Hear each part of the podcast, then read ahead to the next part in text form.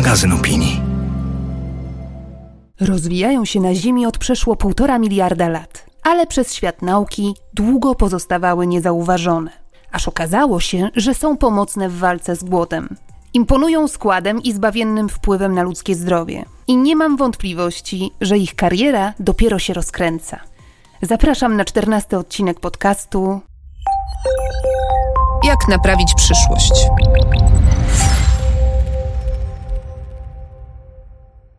Poświęcony glonom. W poprzednim odcinku opowiadałam dużo o sposobach zasysania dwutlenku węgla z atmosfery. Tych naturalnych, ale przede wszystkim o tych, z którymi eksperymentuje człowiek. No po to, żeby oddalić widmo katastrofy klimatycznej. Ale o jednym, bardzo ważnym naturalnym pochłaniaczu nie wspomniałam. Uznałam, że ten wciąż niedoceniany wytwór natury zasługuje na więcej uwagi. Na osobny odcinek. A gdyby się tak zastanowić, to pewnie nie na jeden, a nawet i kilka odcinków. Posłuchajcie, co o glonach, zwanych też algami, mówi Tim Flannery, australijski naukowiec, pisarz, ekolog, odkrywca ponad 30 nowych gatunków ssaków. Wodorosty nie są jak drzewa. Nie posiadają nieproduktywnych części jak korzenie i pnie czy kora. Fotosynteza zachodzi w niemal całej roślinie. Dlatego wodorosty szybko rosną, nawet metr dziennie. A w jaki sposób pochłaniamy węgiel? Nie tak jak dzieje się to na lądzie. Wszystko, co trzeba zrobić, to odciąć wodorosty, aby podryfowały w otchłań oceanu. Gdy spadną kilometr w dół, węgiel skumulowany w wodorostach zostanie skutecznie usunięty z obiegu na wiele wieki lub tysiąclecia. To fragment wystąpienia na TEDzie. Flannery zaczął go od wyjęcia z siatki całego naręcza glonów, rozłożył te wodorosty na stół i przyznał, że już trochę podśmiardują. A wtedy pomyślałam, że przecież taki właśnie jest powszechny odbiór glonów jako morskiego chwastu, który może zrujnować urlop. Jest duże prawdopodobieństwo, że tego odcinka podcastu słuchacie siedząc na plaży, nad morzem albo nad jeziorem. W końcu zaczęły się wakacje. No i pewnie zanim wybraliście się w tą podróż, skrupulatnie sprawdziliście prognozę pogody i jakość kąpieliska. Czy przypadkiem tam, gdzie jedziecie, nie kwitną sinice i glony. Z dzieciństwa doskonale pamiętam te czerwone flagi i zielony kożuch, pozostałość po obślizgłych potworach z głębin, które panoszyły się w przylądowych wodach, no i skutecznie uniemożliwiały podbój Bałtyku na dmuchanym kole, albo, albo łapały podstępnie za nogę w jeziorze, jak jakaś topielica z horroru. Te dziecięce wyobrażenia na wiele lat utrwaliły, tak przynajmniej było w moim przypadku, jakiś taki mocno negatywny obraz glonów. Wiele wody musiało upłynąć, zanim na te niepozorne organizmy spojrzałam z zupełnie innej strony. Nie jak na wodne chwasty, ale jak na morskie rarytasy. I do takiego spojrzenia na wodorosty chciałabym Was dzisiaj przekonać. Co zrobić, gdy wszyscy trąbią o nieuchronnej katastrofie? O apokalipsie ekologicznej, technologiach, nad którymi przestajemy panować, rosnących nierównościach społecznych, cyberwojnach, populistach, fake newsach. Możesz próbować odciąć się od złych informacji, uprawiać własny ogródek i udawać, że wszystko jest w porządku. Ale możesz też wziąć sprawy w swoje ręce. Naiwność? Być może, ale wolę wierzyć w to, że działania pojedynczych ludzi mają znaczenie. O tym, jak naprawić przyszłość w duchu filozofii DIY, czyli naszego swojskiego zrób to sam, będę rozmawiać z naszymi gośćmi, ekspertami z różnych dziedzin. Postaram się też namówić ich do tego, by weszli w buty futurologów i spróbowali opisać, jak będzie wyglądał interesujący nas wycinek rzeczywistości w 2050 roku. Nazywam się Barbara Sowa i w imieniu magazynu Pismo zapraszam do słuchania podcastu.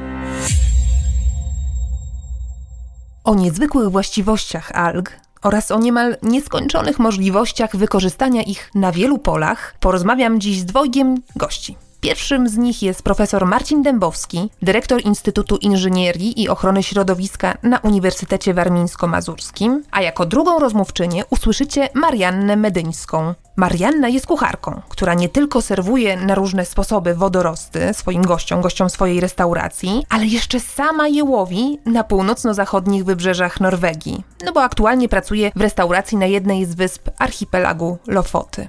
Zapraszam. To jest najbardziej odżywcza forma wegetacji na świecie. Nie ulega wątpliwości, że jest w nich mnóstwo dobrego. Przede wszystkim jod i wiele innych minerałów, ale też witaminy, antyoksydanty, białko. Kilka lat temu generalnie my się zajmowaliśmy inżynierią środowiska, czyli dbaliśmy o to, żeby glonów nie było. Znaczy w sensie, żeby nie pojawiały się w jeziorach i rzekach. No bo to jest objaw złego stanu troficznego, eutrofizacji. Dwa lata temu naukowcy z Uniwersytetu Warmińsko-Mazurskiego zarejestrowali wynalazek opierający się na wykorzystaniu glonów do intensywnego pochłaniania dwutlenku węgla. W zespole badawczym znajdował się profesor Marcin Dębowski, dyrektor Uczelnianego Instytutu Inżynierii i Ochrony Środowiska, który specjalizuje się m.in. w energetyce odnawialnej oraz badaniach wykorzystujących biomasę mikroglonów jako cenne źródło energii. Posłuchajcie, co powiedział mi nie tylko na temat własnych eksperymentów, ale też o roli glonów w przyszłości o tym niesamowitym potencjale glonów w różnych dziedzinach, czy kosmetologii, czy to produkcji żywności, czy właśnie biopaliw, czy w energetyce i oczyszczaniu spalin, mówi się od wielu lat. I co chwilę tak naprawdę gdzieś natrafiałam na publikacje, które mówiły o kolejnych, być może przełomowych, mniej lub bardziej rozwiązaniach testowanych na świecie. Ale mam wrażenie, że ta dyskusja, o ile trwa już długo, to cały czas efektów takiego masowego wykorzystania, no może poza branżą kosmetyczną, farmaceutyczną, jak nie było było, tak nie ma. Jak pan ocenia, jaki jest stan wiedzy na dziś? Jakie są najbardziej perspektywiczne dziedziny wykorzystania glonów? Gdzie już udało się wdrożyć rozwiązania na przemysłową skalę, a gdzie może już za chwilę nastąpić przełom? Ogólnie to, to co pani e, powiedziała, to wszystko prawda. Rzeczywiście, jeśli chodzi o zastosowanie, wykorzystanie samych glonów, ale również cennych substancji, które w tej biomasie się znajdują, to przede wszystkim właśnie suplementy diety, różnego rodzaju odżywki. To mówimy o mikroglonach. Jeśli chodzi o makroglony, to też bezpośrednio są wykorzystywane jako po prostu żywność, szczególnie w krajach azjatyckich. Druga rzecz, też przyznaje pani redaktor rację, że rzeczywiście bardzo dużo jest doniesień naukowych, medialnych, popularno-naukowych, związanych z olbrzymim potencjałem i możliwościami wykorzystania wszechstronnego tej biomasy. Ale za tym też idzie ogrom przeprowadzonych badań naukowych, zarówno w skali mikro, e, laboratoryjnej, ułamkowo-technicznej, również technicznej, a również wiedza zdobyta z instalacji po prostu eksploatowanych w pełnej, dużej skali Daje to nam tak naprawdę w tym momencie pełną, wszechstronną wiedzę dotyczącą tej technologii i to jest bardzo dobre, bo w każdej chwili tak naprawdę te rozwiązania mogą zostać wdrożone i z sukcesem e, po prostu wykorzystywane. Otóż tak naprawdę jedynym kryterium, jedynym e, można powiedzieć takim czynnikiem, który ogranicza możliwość rozwoju tych technologii, to jest tak naprawdę opłacalność ekonomiczna. Czyli kasa. E, ja to mówię oczywiście w kontekście e, wykorzystania biomasy jako biopaliwa i jako powiedzmy paszy, czyli w takich mniej zaawansowanych zastosowaniach jak kosmetologia czy powiedzmy przemysł farmaceutyczny. Infrastruktura na całym świecie, która jest, jest dedykowana powiedzmy do paliw kopalnych. Tak możemy sobie krótko powiedzieć, że to jest węgiel, gaz ziemny, ropa naftowa. To jest to, co e, po prostu dominuje na świecie, gdzie są tam, można powiedzieć, zainwestowane olbrzymie środki, olbrzymie pieniądze, olbrzymie koncerny, interesy. I prawdę powiedziawszy, dopóki nie będzie, jakby można powiedzieć, nastrojów ogólnoświatowych, nastrojów społecznych, takich, że godzimy się na to, żeby e, energia była czysta, ale dużo droższa, tak prawdę powiedziawszy, no to ten przełom nie nastąpi, tak mi się wydaje. Ja mam wrażenie, że trochę już ta atmosfera się zmienia. No przecież konieczność przechodzenia na tą zieloną stronę energetyczną chyba już widzimy wszyscy. Katastrofa klimatyczna, która się zbliża, mam wrażenie, te procesy powinna przyspieszać. Tak, e, pani redaktor, się dzieje i to się dzieje na naszych oczach. I wydaje mi się, że jeśli chodzi o technologie związane z produkcją, wykorzystaniem biomasy glonów, jesteśmy dokładnie w takim punkcie zwrotnym, że w tym momencie, biorąc pod uwagę to, co pani mówiła, i nastroje nastroje społeczne, ale przede wszystkim regulacje prawne, które za tym idą, bo to one w dużej części wymuszają po prostu reakcje, powiedzmy, branży przemysłowej, ale też rządów całych i gospodarek, no to myślę, że w krótkim czasie po prostu to, co już znamy, jest dobrze poznane, opisane w literaturze, zacznie funkcjonować w praktyce gdzie najszybciej może się ten przełom dokonać i gdzie najszybciej możemy te glony wprowadzić. To już jest jasne i zdiagnozowane, można powiedzieć, i wiadome, dlatego że no już wiele ośrodków naukowych przeprowadziło tak zwane analizy cyklu życia, które pozwalają dokładnie na określenie najbardziej opłacalnych metod, sposobów produkcji, wykorzystania tej biomasy, biomasy no mówimy tutaj o mikroglonach głównie. Najbardziej celowe, można powiedzieć, e, zastosowanie to jest zintegrowanie samej produkcji biomasy glonów, po pierwsze z neutralizacją zanieczyszczeń, różnego rodzaju zanieczyszczeń gazowych, głównie dwutlenku węgla. One, jak każde rośliny, e, do swojego rozwoju potrzebują substancje pokarmowe, głównie azot i fosfor. Oczywiście również inne mikroelementy i witaminy, ale azot i fosfor. No i możemy im to zapewnić nawet ze ścieków odpowiednio przygotowanych. Drugim takim ważnym e, elementem no to jest dwutlenek węgla i oczywiście tutaj możemy dwutlenek węgla wykorzystać z powietrza, ale tak naprawdę dwutlenku węgla w powietrzu, chociaż to stężenie rośnie, to jest to stężenie liczone w ppm-ach, czyli w setnych częściach procenta tak naprawdę, a przy intensywnych hodowlach no to staje się to wtedy czynnikiem limitującym, a więc nawet jest wskazane wykorzystać inne źródła dwutlenku węgla. Czyli na przykład, nie wiem, spaliny Czyli na przykład mogą to być gazy odlotowe pochodzące z różnych procesów technologicznych. Mogą to być spaliny ze spalania biogazu, może to być gaz z fermentacji alkoholowej, a mogą to być po prostu spaliny ze spalania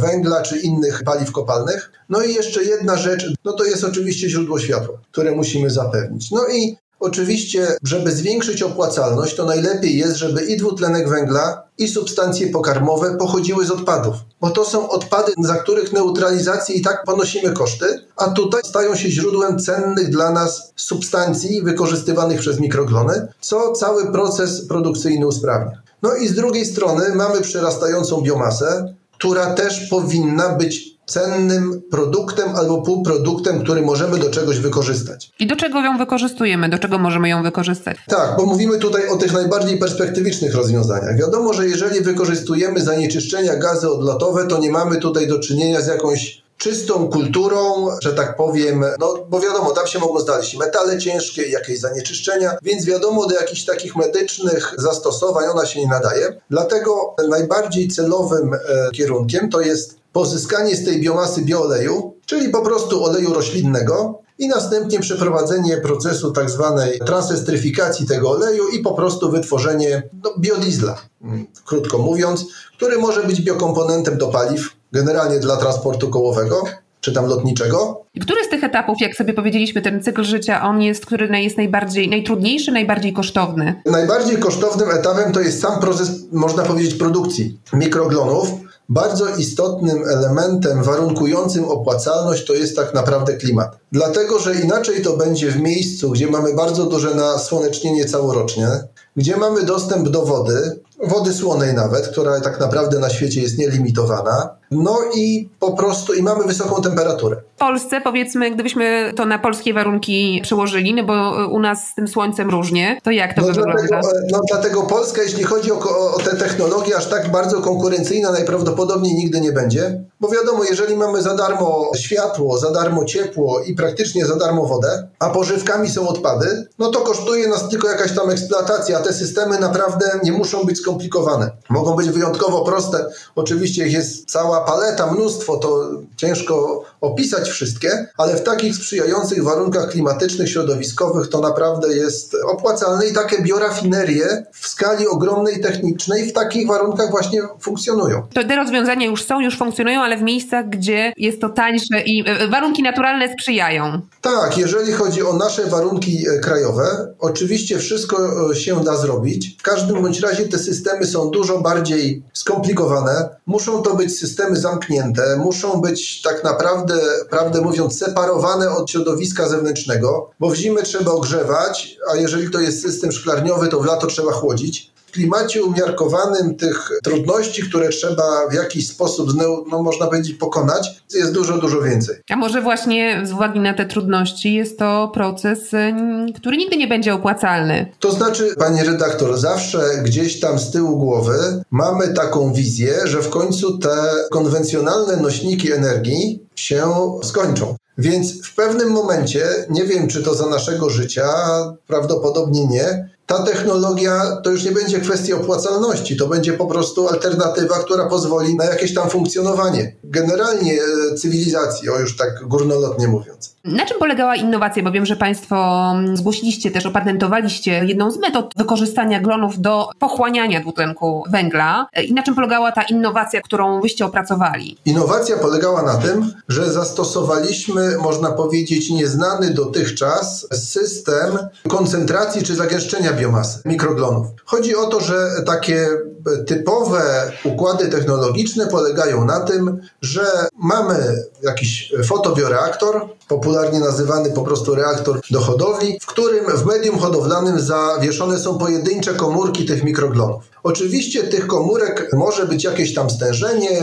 powiedzmy średnio przy takim dobrze funkcjonującym układzie to jest około 3000 czy tam no 3 gram na decymetr sześcienny. Jeżeli można by było doprowadzić do takiej sytuacji, że tych komórek byłoby znacznie więcej w określonej objętości, no to proporcjonalnie do większej koncentracji komórek mikroglonów można by było liczyć na intensywniejsze pochłanianie dwutlenku węgla czyli wiązanie dwutlenku węgla. Nasz pomysł polegał na tym, że wymyśliliśmy, skonstruowaliśmy i przebadaliśmy sposób immobilizacji, czyli tak naprawdę takiego mocnego zagęszczenia biomasy mikroglonów w różnego rodzaju kapsułkach. No i dzięki temu właśnie zastosowaniu tych kapsułek, doprowadzeniu tam oświetlenia za pomocą światłowodów i wykorzystania diod LED albo światła naturalnego, uzyskiwaliśmy w skali laboratoryjnej właśnie bardzo wysokie sprawności usuwania dwutlenku węgla, czy to z biogazu, spalin, czy innych tam gazów odlotowych. Ale rozumiem, że to były warunki laboratoryjne, patent został zgłoszony, ale na razie nie badacie tego w większej skali. Zdarzało nam się już podejmować rozmowy z potencjalnymi zainteresowanymi partnerami, tak to można powiedzieć, czy inwestorami, ale jak do tej pory bezskutecznie, czyli finalnie żadnych środków nie pozyskaliśmy na to, żeby to po prostu zweryfikować w większej skali. Przeczytałam w jednym z wyliczeń, że gdyby 9%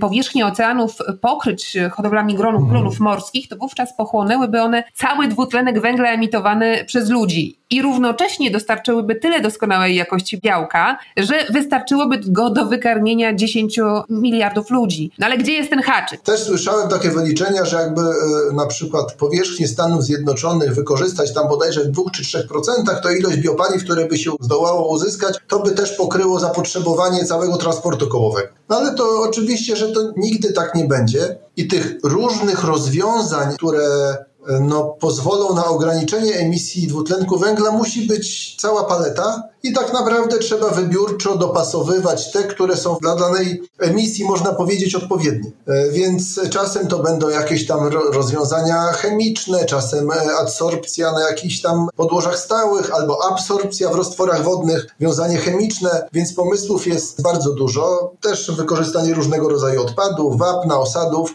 Więc na pewno to nie będzie tak, że mikroglony będą jedynym dominującym e, rozwiązaniem. Na pewno jakiś procent usunięcia będzie właśnie związany z tymi technologiami. Haczyków jako takich ja po prostu nie widzę. Chodzi po prostu o to, że e, nie może to wyglądać w ten sposób, że jednostkowe koszty usunięcia powiedzmy kilograma dwutlenku węgla są okropnie drogie.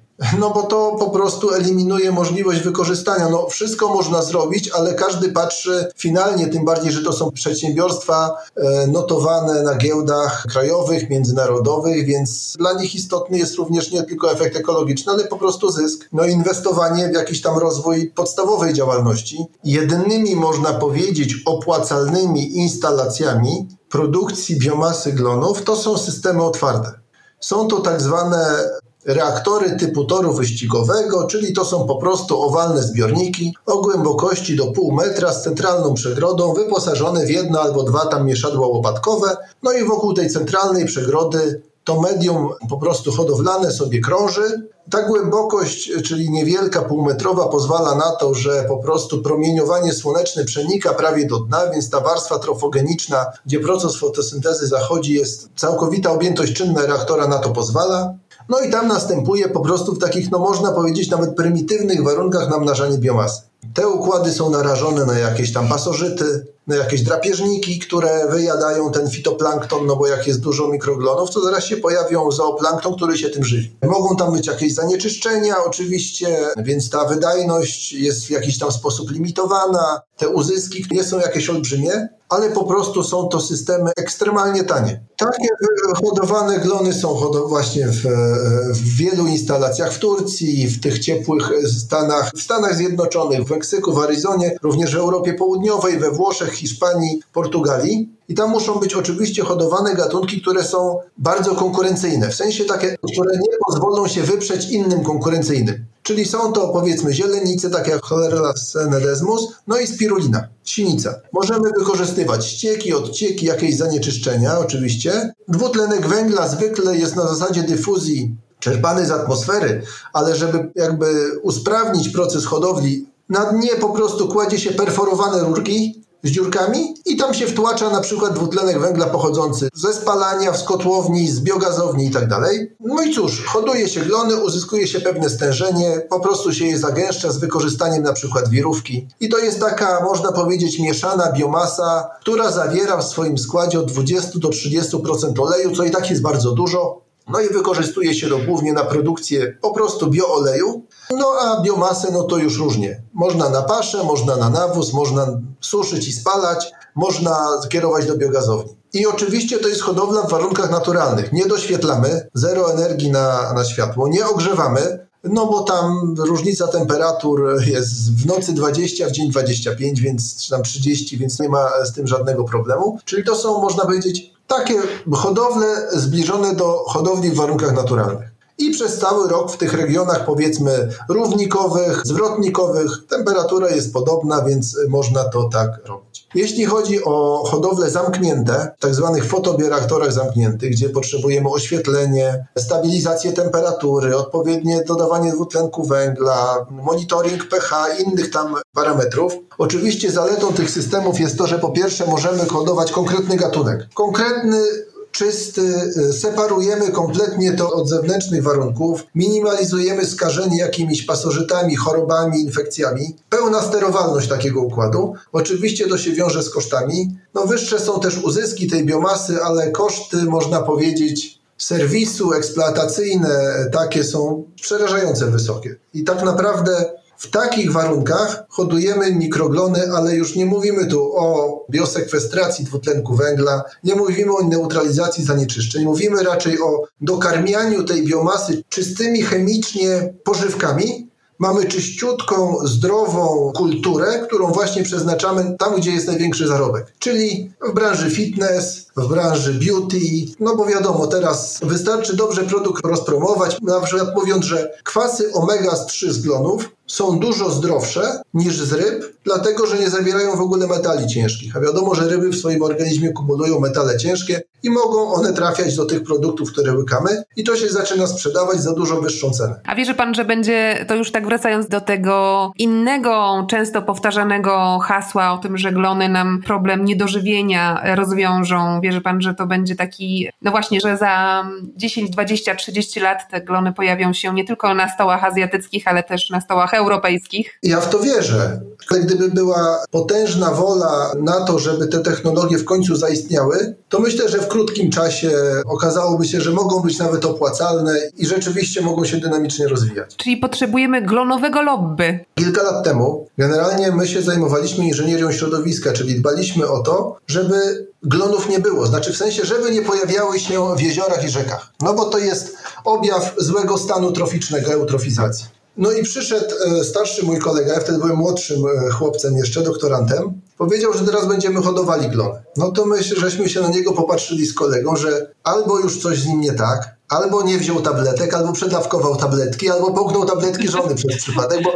co on wygaduje? Przecież my całe życie walczyliśmy z tym, a teraz mamy hodować. Okazało się, że tam no, jedna osoba z rodziny tego pana, studiowała w Wielkiej Brytanii i robiła pracę magisterską w laboratorium w jednej z potężnych firm paliwowych. I to było naprawdę, żeby nie mówić, 10 lat temu. I tam okazało się, że jeden wielki dział, instytut, był poświęcony właśnie opracowywaniu technologii, gdzie szły miliony dolarów na opracowanie technologii odzysku właśnie biooleju e, z tej biomasy. Ja myślę, że my dysponując naszym budżetem, to i tak jesteśmy dużo bardziej z tyłu niż te potężne koncerny i myślę, że oni już wszystko wiedzą, tylko skoro cały czas mogą czerpać korzyści z tego, co jest, czyli z tej technologii konwencjonalnej ropy naftowej, gazu i tak dalej, no to dopóki nie będzie to aż tak uciążliwe i nie wiem, albo obwarowane przepisami, to tak będzie. A jak będzie z tym problem, to te technologie bardzo szybko się pojawią i będą na pewno wykorzystywane w szerokiej skali. W podcaście moim zawsze proszę o takie trochę futurystyczne wizje i skok do przyszłości. Jak Pan sobie myśli o przyszłości Polski, skupmy się na razie na, na naszych realiach, to gdzie te glony mogą się pojawić na szerszą skalę? Może Pan przyjąć dowolny scenariusz, pozytywny albo negatywny, jeśli chodzi o wsparcie i lobbying na rzecz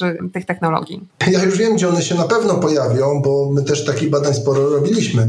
Na pewno się będą to na pewno instalacje, które będą zintegrowane z oczyszczeniami ścieków. No mamy ścieki, czyli substancje pokarmowe i na większości oczyszczalni ścieków pojawia się coś takiego jak instalacja do stabilizacji osadów ściekowych, która polega właśnie na fermentacji tych osadów. Można powiedzieć, w naszych warunkach klimatycznych to jest jeden z najlepszych, idealnych i najbardziej sensownych lokalizacji, który jakby też nie będzie zmieniał funkcjonowania tych obiektów. Bo one to po prostu będzie jakiś kolejny obiekt kubaturowy dobudowany do istniejących instalacji. To jest jedno. Dwa, na pewno to będą bardzo duże obiekty e, energetyczne. I nawet mówię tutaj o obiektach, które spalają węgiel. Nie wiadomo, jak długo one jeszcze będą, ale jeszcze trochę będą. To mamy nadzieję, że jak najkrócej.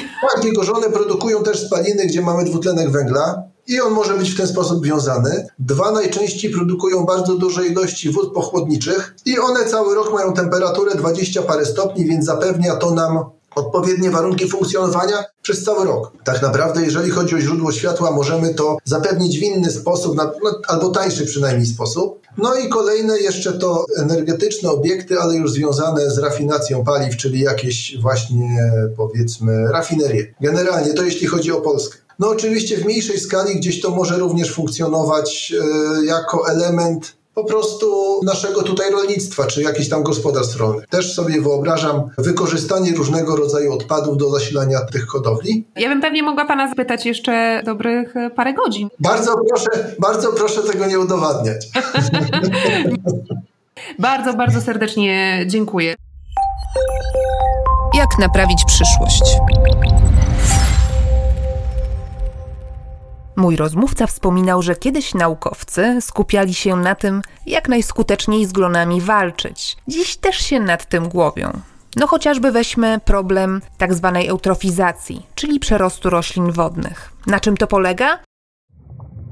Eutrofizacja jest głównym wyzwaniem dla środowiska Morza Bałtyckiego. Ale czym właściwie jest eutrofizacja? Morze Bałtyckie prawie z każdej strony otoczone jest lądem. Obszar ten zamieszkuje ponad 80 milionów ludzi. Od kilkudziesięciu lat w krajach nadbałtyckich intensywnie rozwija się rolnictwo. By zwiększyć plony, do uprawy roślin często stosowane są nawozy, zarówno sztuczne, jak i naturalne, zawierające związki azotu i fosforu. Niewykorzystane przez rośliny nadwyżki nawozów oraz niezabezpieczone odchody zwierząt razem z deszczem spływają do wód gruntowych i rzek. W ten sposób substancje takie jak azotany i fosforany niesione przez rzeki trafiają do morza. Duża ilość związków odżywczych w morzu przy utrzymywaniu się wysokiej temperatury wody przyczynia się do powstawania zakwitów glonów i sinic. Masowe zakwity glonów i sinic powodują zmętnienie wody i ograniczają jej przejrzystość. Światło słoneczne nie dociera już do głębszych warstw wody, gdzie jest niezbędne do procesu fotosyntezy. Gdy kończy się zakwit, martwe glony i sinice obumierają i opadają na dno morza, gdzie gromadzi się martwa materia. Zgromadzona na dnie morza martwa materia rozkładana jest przez bakterie tlenowe. W tym procesie intensywnie zużywany jest tlen, którego po pewnym czasie zaczyna brakować żyjącym tam organizmom. Gdy brakuje tlenu, rozkład kontynuowany jest przez bakterie beztlenowe, które uwalniają do środowiska szkodliwy dla organizmów siarkowodór. W ten sposób powstają martwe strefy. Są to pustynie tlenowe, w których zamiera życie. Wszyscy jesteśmy odpowiedzialni za nasze morze. Pomóż nam je uratować. Dowiedz się więcej na www.pl. Nie ma wątpliwości, że jednym z największych dostarczycieli azotanów i fosforanów w zlewisku Bałtyku jest właśnie Polska. Link do petycji WWF znajdziecie w opisie podcastu. Mało się o tym mówi, ale zanieczyszczenie Bałtyku ma jeszcze jeden aspekt. Rujnuje nasze szanse na to, by wzorem Norwegii chociażby zacząć zbierać bądź hodować jadalne wodorosty. Sinice i glony skutecznie zablokowały próby ponownego nasadzenia morszczynu czy trawy morskiej, wygrały ze słabszymi konkurentami o pokarm. Cennych wodorostów nie udało się przywrócić. Nie wiem, jak zakończył się też eksperyment gdańskiej firmy JTech, która z kolei próbowała wskrzesić podwodne łąki Widlika, czyli krasnorostu, którego w Bałtyku od kilku dekad nie uświadczysz, bo został on przerobiony na żelatynę. A szkoda, bo morskie glony w odróżnieniu od tych słodkowodnych są w większości jadalne a o ich cudownych właściwościach można by pisać całe elaboraty. Pierwsze doniesienia o ich stosowaniu w medycynie pochodzą z Dalekiego Wschodu, gdzie z powodzeniem używano ich do leczenia przeziębień, kaszlu, zapalenia oskrzeli, otyłości, chorób wenerycznych, dny moczanowej czy powiększonej tarczycy. Naukowcy zainteresowali się nimi pod koniec XIX wieku. W 1890 roku nad hodowlą glonów z rodziny Chlorella pochylił się duński mikrobiolog Martinus Beijering. Parę lat później niemieccy naukowcy odkryli, że algi zawierają wyjątkowo duże stężenie białka przyswajalnego przez człowieka. I to przyczyniło się do zdobycia przez Otto Warburga Nagrody Nobla w 1931 roku za badania nad fotosyntezą chlorelli. I to właśnie ten glon został nieraz wykorzystany w celu ratowania przed klęską głodu. Po raz pierwszy zrobili to Niemcy po I wojnie światowej, a w ślad za nimi podążyli Amerykanie. Ci akurat dołączali preparaty chlorelli do zrzutów żywności dla Japończyków poszkodowanych w wyniku wybuchu bomby atomowej. I co ciekawe, zaobserwowano tam, że spożycie alg pomaga w redukowaniu efektów napromieniowania. To właśnie sprawiło wzmożenie badań nad tymi organizmami w Stanach Zjednoczonych. Ale początkowe wzmożenie potem osłabło na kilka dekad. Obecnie, dzięki panującej modzie na zdrowe odżywianie, obfitujące w tak zwane superfoods, czyli produkty bogate w duże ilości składników odżywczych, glony wracają do łask. Dzisiaj to Azja króluje w uprawie wodorostów. Jest odpowiedzialna za 80% światowych zbiorów. I to w azjatyckich potrawach najłatwiej je spotkać. O tym, jak przyrządzać wodorosty, gdzie ich szukać i jak je łowić samemu porozmawiam z drugim gościem mojego podcastu, a właściwie z gościnią, Marianną Medyńską, która mówi o sobie tak. Ja się nazywam Marianna Medyńska i zajmuję się kuchnią na bardzo różne sposoby. Pracuję aktualnie jako kucharka i pracuję jako kucharka od y, wielu lat w bardzo taki niestandardowy sposób. Y, bardzo dużo podróżuję i gotuję w miejscach, do których jeżdżę. Przede wszystkim najważniejszym takim etapem dla mnie, mam nadzieję, że jeszcze nieskończonym, była Japonia i stąd się zaczęło w ogóle zainteresowanie wodorostami, bo które tam są bardzo obecne. A aktualnie jestem na północy Norwegii, mieszkam na Lofotach i tutaj wodorosty też są bardzo taką, no nie wiem czy mogę powiedzieć, że istotną częścią kultury kuchni, ale na pewno są wszędzie naokoło. Odkąd jestem w Norwegii, a jestem już drugi rok, zupełnie nieplanowanie, bo tylko właściwie przyjechałam pod koniec 2019 roku na, na taką wycieczkę i jakoś tak wyszło. Jak to wyszło? I tak przyjechałaś na wycieczkę i zostałaś? No trochę tak, wiem, że to już brzmi wręcz jak klisza, ale tak się stało. I no trochę też przez to, że w połowie wydarzyła się pandemia i ten powrót, który miał nastąpić, no nie do końca miał sens. Tutaj było mi y, trochę łatwiej, przez to, że mieszkałam bardzo daleko na północy, gdzie ten koronawirus tak naprawdę wcale nie dotarł. I oczywiście też dotknęło, no pandemia dotknęła chyba wszystkie miejsca na świecie, ale, ale w porównaniu do tego, co się działo w Polsce, to było tutaj o wiele prościej przeżyć ten czas, więc e, no więc tak próbowałam już dwa razy wrócić w międzyczasie, ale za każdym razem jakoś ląduję tutaj z powrotem i nie chcę zapeszać, ale, ale w tym momencie już też jestem na wylocie, więc mam nadzieję, że pod koniec lata uda mi się na stałe wrócić do Polski. Już chciałam zapytać, czy znalazłaś swoje miejsce na ziemi i dlatego tak zostałaś w Norwegii.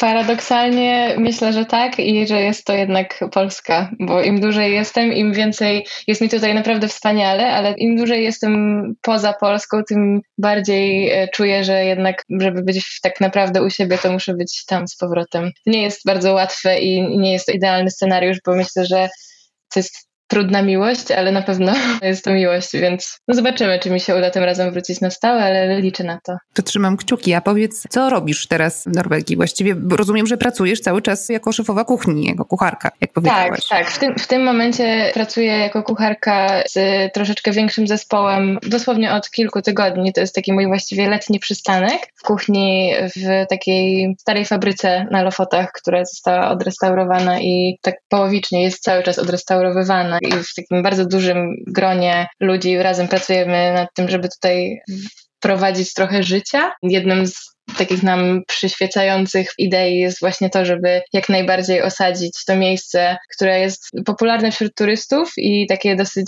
powiedzmy, podatne na wpływy z zewnątrz, w, do, w dobrym sensie oczywiście, żeby troszeczkę bardziej je osadzić jeszcze w tym miejscu, w którym rzeczywiście jest i jak najwięcej wykorzystywać lokalnych zasobów i lokalnych producentów też najróżniejszych rzeczy, od warzyw po sery i właśnie po dziko rosnące rośliny i wodorosty. Ale zanim tutaj przyjechałam, to pracowałam jako szefowa kuchni w miejscu jeszcze dalej na północ, za Tromsø, gdzie to wszystko było właściwie w moich rękach, więc wszystkie takie zmiany, które zachodziły w tej kuchni, w której pracowałam, były właśnie z mojej inicjatywy i chęci tego, żeby osadzić tę kuchnię mocniej no, w tym regionie, bo jest to po prostu wyjątkowy region i naprawdę jest to wbrew pozorom, mimo sześciomiesięcznej zimy, jest obfitość rzeczy, które można wykorzystywać i które warto wykorzystywać. Wśród tych rzeczy, które ty wykorzystujesz, no to są właśnie wodorosty. W jakiej formie serwujesz obecnie wodorosty?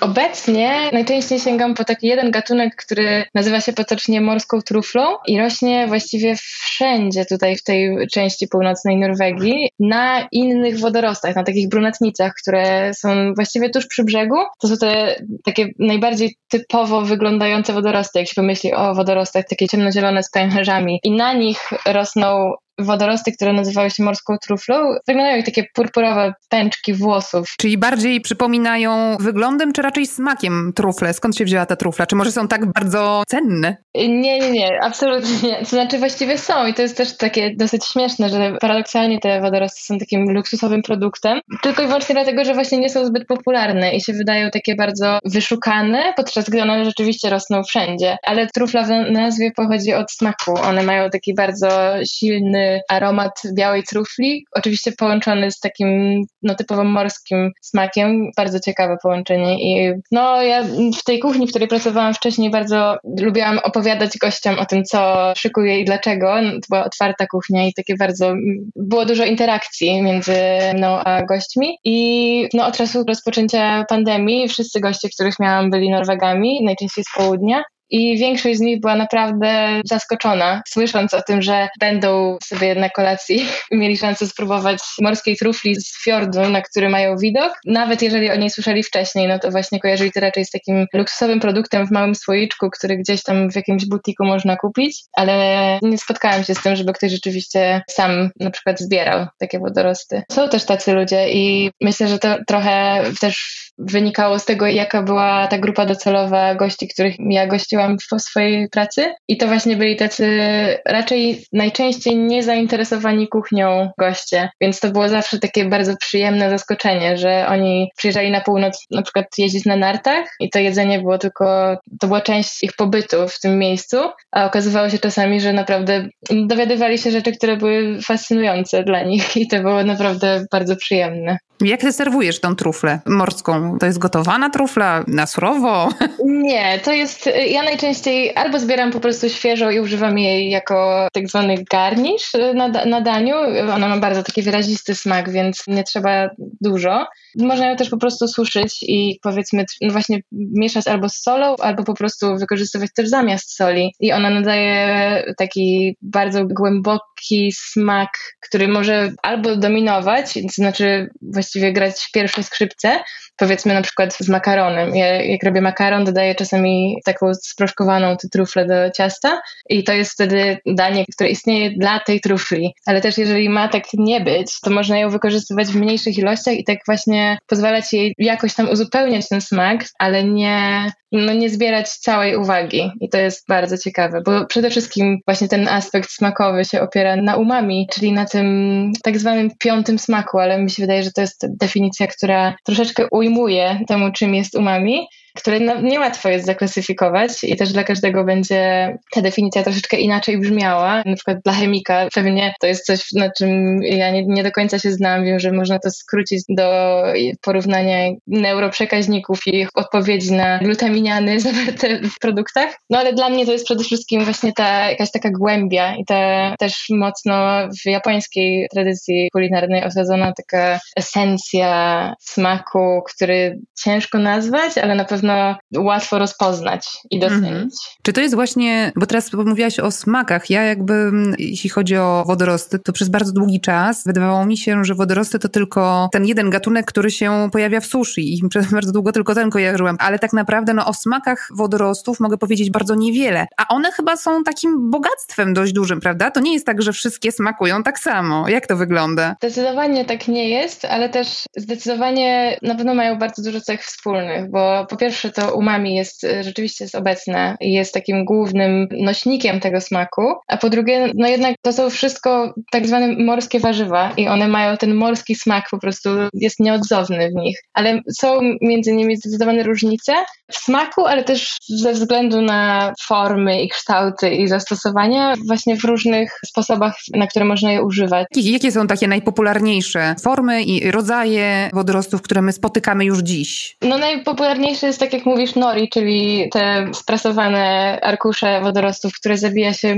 rolki sushi. Chociaż to też nie jest do końca taka najczystsza forma, bo nori to no, nie rosną w takich arkuszach, tylko są po prostu zbierane, parowane, mielone, suszone, prasowane i to jest tak jakby produkt z wodorostów. Chyba wydaje mi się, że takim drugim najpopularniejszym w czystej formie wodorostem jest tak zwane kombu, czyli wodorosty, które są bazą bulionu dashi w japońskiej kuchni. Nie tylko oczywiście, ale z tego są chyba najbardziej znane. Są takie bardzo grube, długie wodorosty, takie no, brązowe algi, które są z tego co wiem najczęściej teraz też na największą skalę hodowanymi wodorostami. Też przede wszystkim w Azji, ale już nie tylko. I tak, wykorzystuje się je do bulionu dashi, który jest właściwie podstawą wszystkiego w japońskiej kuchni. I one nie rosną w Europie, ale ich takie odpowiedniki w zasadzie są też na przykład tutaj, gdzie ja jestem teraz, czyli na Lofotach, nazywają się i można je wykorzystywać dokładnie w ten sam sposób. Po prostu trzeba je zebrać, ususzyć do tego stopnia, że można to zrobić na słońcu, można to zrobić w piekarniku w niskiej temperaturze, do tego stopnia, że biały nalot, który z właśnie tymi glutaminianami się na nich pojawia i później właściwie można je przechowywać do końca świata i wykorzystywać też w bardzo taki efektywny sposób. One są wydajne bardzo. To jest jeszcze aspekt, do którego pewnie wrócimy, czyli te wszystkie takie pozytywy, które by przemawiały za tym, że no myślę, że na każdym e, stole powinny się co najmniej raz w tygodniu, o ile nie częściej pojawiać wodorosty, a tak się nie dzieje. Do tego jeszcze wrócimy, ale właśnie to mamy już nori, mamy kombu. Co jeszcze? Jakieś takie na europejskich stołach pojawiają się wodorosty, które można czasem spotkać, czy to już jest właściwie ta lista krótka, zamknięta? Myślę, że to jest troszeczkę odważne stwierdzenie, żeby powiedzieć, że one się pojawiają na europejskich stołach, ale no tutaj, gdzie mieszkam na przykład jest coraz więcej takich małych producentów, którzy te lokalne wodorosty próbują wypromować właśnie pod takim kątem, ciężko to powiedzieć, żeby zainteresować ludzi tym, co jest tak naprawdę tak codzienne, że nie jest właściwie interesujące. To jest troszeczkę ten sam schemat co w przypadku na przykład starych, zapomnianych warzyw, które zaczęły kilka lat temu wracać na stoły, jak jarmuż czy topinambur w Polsce, które po prostu zyskały jakieś, właściwie nie odzyskały, ale zyskały taką zupełnie nową renomę, przez to właśnie, że były zapomniane, a kiedyś były na porządku dziennym do tego stopnia, że po prostu przestały być interesujące. I myślę, że to nie jest do końca ta sama sytuacja jeden do jednego, ale podobny schemat, dzięki któremu wodorosty, które są po prostu wszędzie i częściej ludzie myślą o nich na zasadzie czegoś, co przeszkadza, kiedy chcą wejść do morza, bo naprawdę są tutaj na tych wybrzeżach wszędzie, no po prostu odkrywają, że mogą być pięknie opakowanym i dobrze sprzedanym produktem, który po prostu jest smaczny i ciekawy. I jest kilka producentów tutaj w mojej nawet najbliższej okolicy. Część z nich nawet już zaczyna się to na tyle rozrastać, że oferują wysyłki na całą Europę i rzeczywiście starają się, mam wrażenie, że wszyscy starają się zrobić z tego taki trochę pełen pakiet, tak żeby ludziom sprzedawać wodorosty, gotowe produkty, na przykład mieszanki soli z wodorostami albo mieszanki wodorostów do wypieku chleba i tak dalej, ale razem z historią, razem z informacjami o tym, dlaczego i z czym to jeść. No i tak, żeby troszeczkę ułatwić właśnie to, co może być troszeczkę onieśmielające, mam wrażenie, bo to jest jednak y, nowość dla wielu osób i bardzo łatwo można się zniechęcić, po prostu nie wiedząc do końca, w którą iść w tę stronę. A nie każdy ma w sobie taką chęć, żeby po prostu iść, popływać i zebrać to, co znajdzie i z tym eksperymentować. Czy rzeczywiście można tak po prostu pójść, popływać i nałowić albo narwać sobie wodorostów? Jak to wygląda? Jest dokładnie tak, jak właśnie powiedziałaś i ja wszystkich do tego zachęcam, bo tak naprawdę nie ma wodorostów, które by były trujące. Oczywiście jest szansa zatrucia jakimiś, powiedzmy, zanieczyszczeniami, jeżeli się zbiera wodorosty w nieodpowiednim miejscu. Jest kilka gatunków, ale to są gatunki głębinowe, do których my i tak nie mamy dostępu, które rzeczywiście no, nie warto ich spożywać, ale można założyć na nasze jakby takie codzienne możliwości, że wszystko, co znajdziemy w tym morzu jest zdatne do jedzenia i tylko zależy od nas, czy chcemy i z czym chcemy to zjeść. Czyli to jest tak, że ty na co dzień, nie wiem, zakładasz kombinezon i jedziesz na łowy, a no raczej właściwie na zbiór? Absolutnie, tak. Ja nawet nie zakładam kombinezonu, bo nie mam i już w tym momencie roku nie jest ta woda aż tak zimna, bo pianka jest, rzeczywiście przydaje zimą. Trzeba mieć troszeczkę samozaparcie, żeby wytrzymać długo w wodzie, która ma tam około 2-3 stopni. W tym momencie już jest troszeczkę cieplejsza, ale nadal nawet nie trzeba do tej wody tak na długo wchodzić, bo większość z tych wodorostów rośnie tuż przy brzegu i to zależy tylko od tego, jakie to jest wybrzeże i jak ono jest skaliste i strome, to podczas odpływu można zbierać dosłownie z brzegu. To, o czym trzeba pamiętać, to żeby zbierać w miejscach, w których woda jest świeża i czysta i przepływa regularnie i często, ale też, y, no tak, jak najdalej od wszystkich siedzib ludzkich i zanieczyszczeń potencjalnych. Jasne, no dobrze, no ale to teraz tak, jak już jesteś po takim zbiorze, na, na, narwałaś właśnie, nie wiem, całą siatę glonów, to co potem? Co z takimi wodorostami e, robisz? Czy rzeczywiście suszysz na słońcu, czy w piekarniku? Czy one koniecznie muszą być wysuszone? Nie muszą być wysuszone, ale jeśli nie są wysuszone, to po prostu trzeba je wykorzystać względnie szybko, tak jak wszystkie inne świeże produkty. Można je przechowywać przez kilka dni w morskiej wodzie, ale im dłużej czekają, tym bardziej też akumuluje się w nich ten smak. On się tak potrafi zintensyfikować wręcz do takiego metalicznego stopnia czasami i to jest też, to jest też w ogóle bardzo ciekawe i ma potencjał również kulinarny, ale myślę, że też nie warto przesadzać. I jeżeli ten smak jest za mocny, to on nie pozwala wtedy innym składnikom jakoś współgrać i współpracować, tylko bardzo dominuje. Większość z tych gatunków, nawet po ususzeniu, jak zostanie potem namoczona w zimnej wodzie, to jest właściwie dokładnie taka jak na świeżo. Wraca do pierwotnego kształtu, tak? Tak, tak, tak, tak.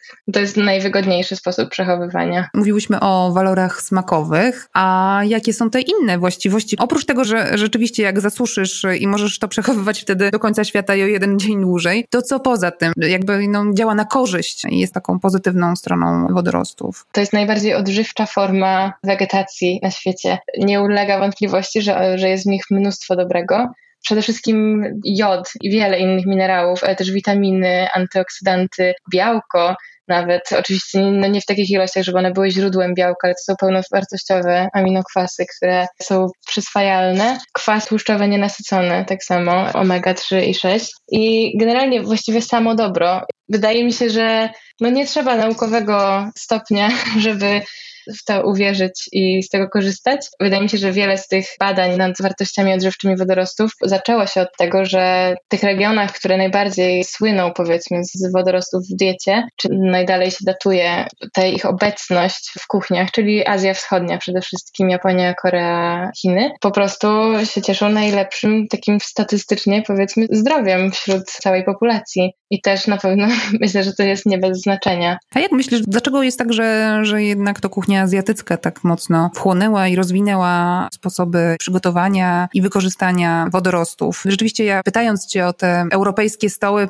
no raczej nie miałam na myśli tego, że się u zwykłego Kowalskiego czy na francuskim stole pojawia takim zwykłym wodorost, tylko raczej o tym, że możesz na przykład spotkać w restauracji, tak, bo masz na przykład azjatyckie knajpy, które to serwują, więc raczej o tym mówiłam. No ale właśnie, z czego to wynika, że jednak ta Azja przoduje? Historycznie, z tego co wiem, najstarszym takim dowodem na to, że wodorosty były wykorzystywane w kuchni jest właśnie Japonia i chyba to były jakieś okolice IV wieku. I wydaje mi się, że stamtąd to po prostu razem z ludźmi, którzy zaczęli podróżować w inne strony świata, to doszło do innych stron świata ale też wiem, że na przykład w Indiach już po prostu wieki temu wodorosty, które nie są jakimś szczególnie istotnym elementem kuchni indyjskiej, były wykorzystywane w medycynie ludowej, bo to jest kolejny aspekt, który też myślę, że na pewno będzie się jeszcze rozwijał w najbliższych latach, czyli to zastosowanie takie lecznicze, ale też kosmetyczne. I wydaje mi się, że może być tak, że rzeczywiście w kuchni azjatyckiej te wodorosty mają największą, największe takie pole do popisu i powiedzmy są najbardziej przez takiego właśnie zwykłego konsumenta powiedzmy akceptowane, ale one są wykorzystywane też w wielu innych miejscach powiedzmy w mniej taki popularny sposób. Na przykład wspomniałaś o francuskim stole, a wiem, że we Francji wodorosty, które są raczej rzadko jedzone, są na przykład wzdłuż wybrzeża wykorzystywane na farmach jako nawóz do ziemi albo jako pasza dla zwierząt i to też jest coś, czym się raczej tak nie słyszy, no bo to nie jest popularne, powiedzmy. Ale już w Wielkiej Brytanii, zwłaszcza Irlandia czy Szkocja, albo Wyspy Owcze i też właśnie im dalej na północ, tym głośniej jest po prostu o wodorostach, które są lokalne i są tutaj i są wykorzystywane w takiej nowoczesnej kuchni, jako coś, czemu się właśnie przywraca blask, bo to zawsze było, ale do tego stopnia, że po prostu nie było ciekawe. Tak mi się wydaje. Jak myślisz sobie o przyszłości i o tym, czy rzeczywiście pojawią się wodorosty algi na stole chociażby właśnie statystycznego Kowalskiego, to jesteś optymistką? Jak ty to widzisz? Bo ja mam takie trochę wrażenie, że ten temat, on wraca już od kilku, kilku dobrych lat i naukowcy się zajmują wieloma aspektami, nie tylko wartości, na przykład wartościami odżywczymi, ale chociażby na przykład ich działaniem, nie wiem, bakteriobójczym, czy wręcz widziałam badania, których mowa była o tym, że algi mogą być pomocne w walce z nowotworem. Te badania nad wodorostami i jakby doniesienia od wielu lat są bardzo pozytywne, a mimo tego wciąż ich nie ma na szeroką skalę. To się zmieni? Mam nadzieję, że to się zmieni, ale też wydaje mi się, że to się trochę już zmienia, tylko po prostu ta skala, której my chcemy, no jeszcze nie jest tak szeroka, ale i tak jest coraz szersza. Przed naszą rozmową no, przeczytałam, że między 2005 a 2015 rokiem produkcja hodowanych wodorostów wzrosła dwukrotnie. Przekroczyła już 30 milionów ton rocznie i oczywiście nadal 95% tej produkcji jest w Azji, ale to się zmienia. Nawet Portugalii zaczęła produkować wodorosty firma, która zbudowała do tego celu specjalne baseny i takie zbiorniki i robi to zupełnie z dala od wybrzeża. I to jest chyba pierwszy taki przypadek. Sam fakt, że ta produkcja może też się przyczynić na przykład do zatrzymania zmian klimatycznych i wpłynąć dobrze na środowisko, dlatego że to jest po prostu podobna tendencja co z farmami rybnymi. Po prostu kiedy te zbiory dzikie i, i tradycyjne połowy po prostu nie są w stanie spełnić tych oczekiwań, które ma rynek i w tym momencie hodowle ryb no, zdominowały całkowicie całe właściwie, no nie całe oczywiście, ale ten rynek przemysłu rybnego w bardzo taki niedobry sposób. A w tym przypadku, jeżeli rzeczywiście wodorosty miałyby zostać produkowane, hodowlane wodorosty miałyby zastąpić te dziko zbierane, to miałoby po prostu wyłącznie dobre skutki, dlatego że wodorosty bardzo bezpośrednio się przyczyniają do na przykład do zjadania i zatrzymywania w sobie w środku dwutlenku węgla. No i o tym będę rozmawiać z moim kolejnym dzisiejszym gościem tego odcinka. A jak myślisz sobie o takiej potrawie przyszłości? Właśnie w 2050 roku, jak będzie wyglądała, jak będziemy, o ile będziemy, ale rozumiem, że jednak jesteśmy optymistkami i na stołach te algi się pojawią, to w jakiej formie? Więc ja mam nadzieję, że to nie będzie szło w stronę zastępowania posiłku wodorostowym szejkiem, czy coś w ten deseń, tylko raczej, że będziemy przedstawiać wodorosty coraz większemu gronu ludzi, którzy po prostu lubią dobrze zjeść i są ciekawi tego, jakie smaki mogą spotkać z tego.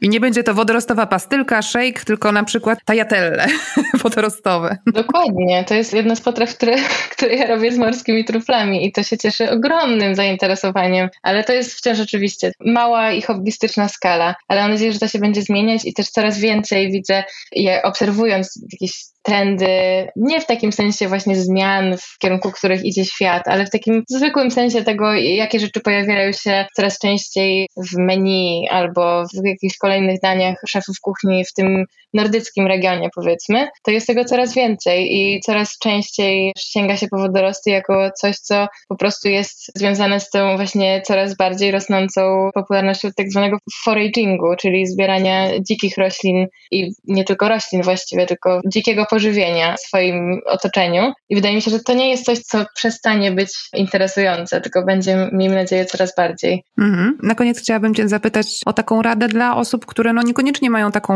możliwość, żeby samemu sobie złowić, ale, no ale są ciekawe, chciałyby kupić. To gdzie szukać dzisiaj dobrej jakości, dobrych wodorostów? Wydaje mi się, że właśnie u małych producentów, bo oczywiście są wodorosty na tych półkach z azjatyckim jedzeniem w supermarkecie i też jak najbardziej zachęcam do tego, żeby po nie sięgać, ale jest coraz więcej czy producentów, czy po prostu nawet dystrybutorów dobrych, produkowanych na małą skalę wodorostów, nawet z Azji, ale też przede wszystkim właśnie myślę, że warto wspierać to rozwijającą się wodorostową scenę europejską i one są po prostu dostępne. Nie jest łatwo je znaleźć często i trzeba no, trzeba wiedzieć, jak i gdzie szukać, bo to są naprawdę zazwyczaj mali producenci, ale da się i warto, więc myślę, że im więcej będziemy o tym mówić i promować to, nawet w mediach społecznościowych, to po prostu ludzie będą mieli coraz bardziej rosnące zainteresowanie. Im więcej okazji się nadarzy, żeby zjeść coś, co zawiera wodorosty w zwykłej, lubianej przez nas restauracji, tym chętniej też będziemy później na własną rękę szukać tych wodorostów i używać ich we własnych kuchniach. Także myślę, że jeżeli nawet te takie małe, niszowe produkcje wodorostów są troszeczkę zbyt odległe, to nawet rozpoczęcie od po prostu kupowania wodorostów w zwykłym sklepie z azjatyckimi produktami, to jest bardzo dobry pierwszy krok do tego, żeby zacząć po prostu się przyzwyczajać do tego, że, że warto z nich korzystać i nawet niekoniecznie tylko na azjatyckie sposoby. Tak jak mówię, to są różne gatunki, ale one są wszystkie trochę takim jednym rodzajem produktu, który jest bardzo uniwersalny, także na pewno warto eksperymentować. Zachęcamy do przełamania barier i do eksperymentów. Zawsze. W kuchni. bardzo, bardzo serdecznie dziękuję Ci za rozmowę. Ja też dziękuję bardzo. Jeśli chcielibyście sami wybrać się na łowy, to polecam poszukać kursów reklamowanych jako wodorostowe safari. Jak to wygląda? Ja się dowiedziałam o tym z tekstu, jaki napisała dla cookbooka Małgosia Minta. Opisała tam swoje doświadczenia z wycieczki do Szwecji. Małgosia Minta to dziennikarka, autorka książek i bloga kulinarnego Minta Eats, który wam bardzo gorąco polecam. Była jedną z kilkuset uczestników takiego safari w Szwecji. Jej przewodnicy, para założycieli firmy Catch a Lot, prowadzą takie edukacyjne wycieczki w zależności od pogody, albo z nurkowaniem, albo z brodzeniem w takich gumowych ogrodniczkach połączonych z kaloszami. No co ciekawe, Catch a Lot, czyli nazwa firmy, to gra słów i dźwięków, bo wypowiadana brzmi jak szwedzkie określenie kaszalota, ale też jak angielskie catch a lot, czyli złap dużo. Właściciele nie tylko pokazują, jak odróżniać spotykane gatunki wodorostów, jak je zbierać, by nie niszczyć siedlisk bytujących tam innych organizmów, ale też jak je przyrządzać.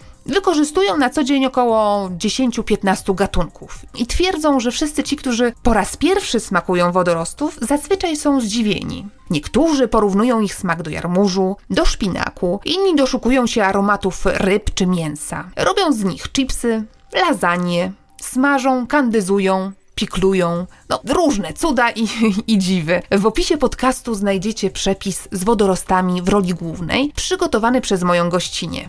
Polecam spróbować. A tymczasem e, bardzo, bardzo Wam dziękuję za wysłuchanie dzisiejszego odcinka.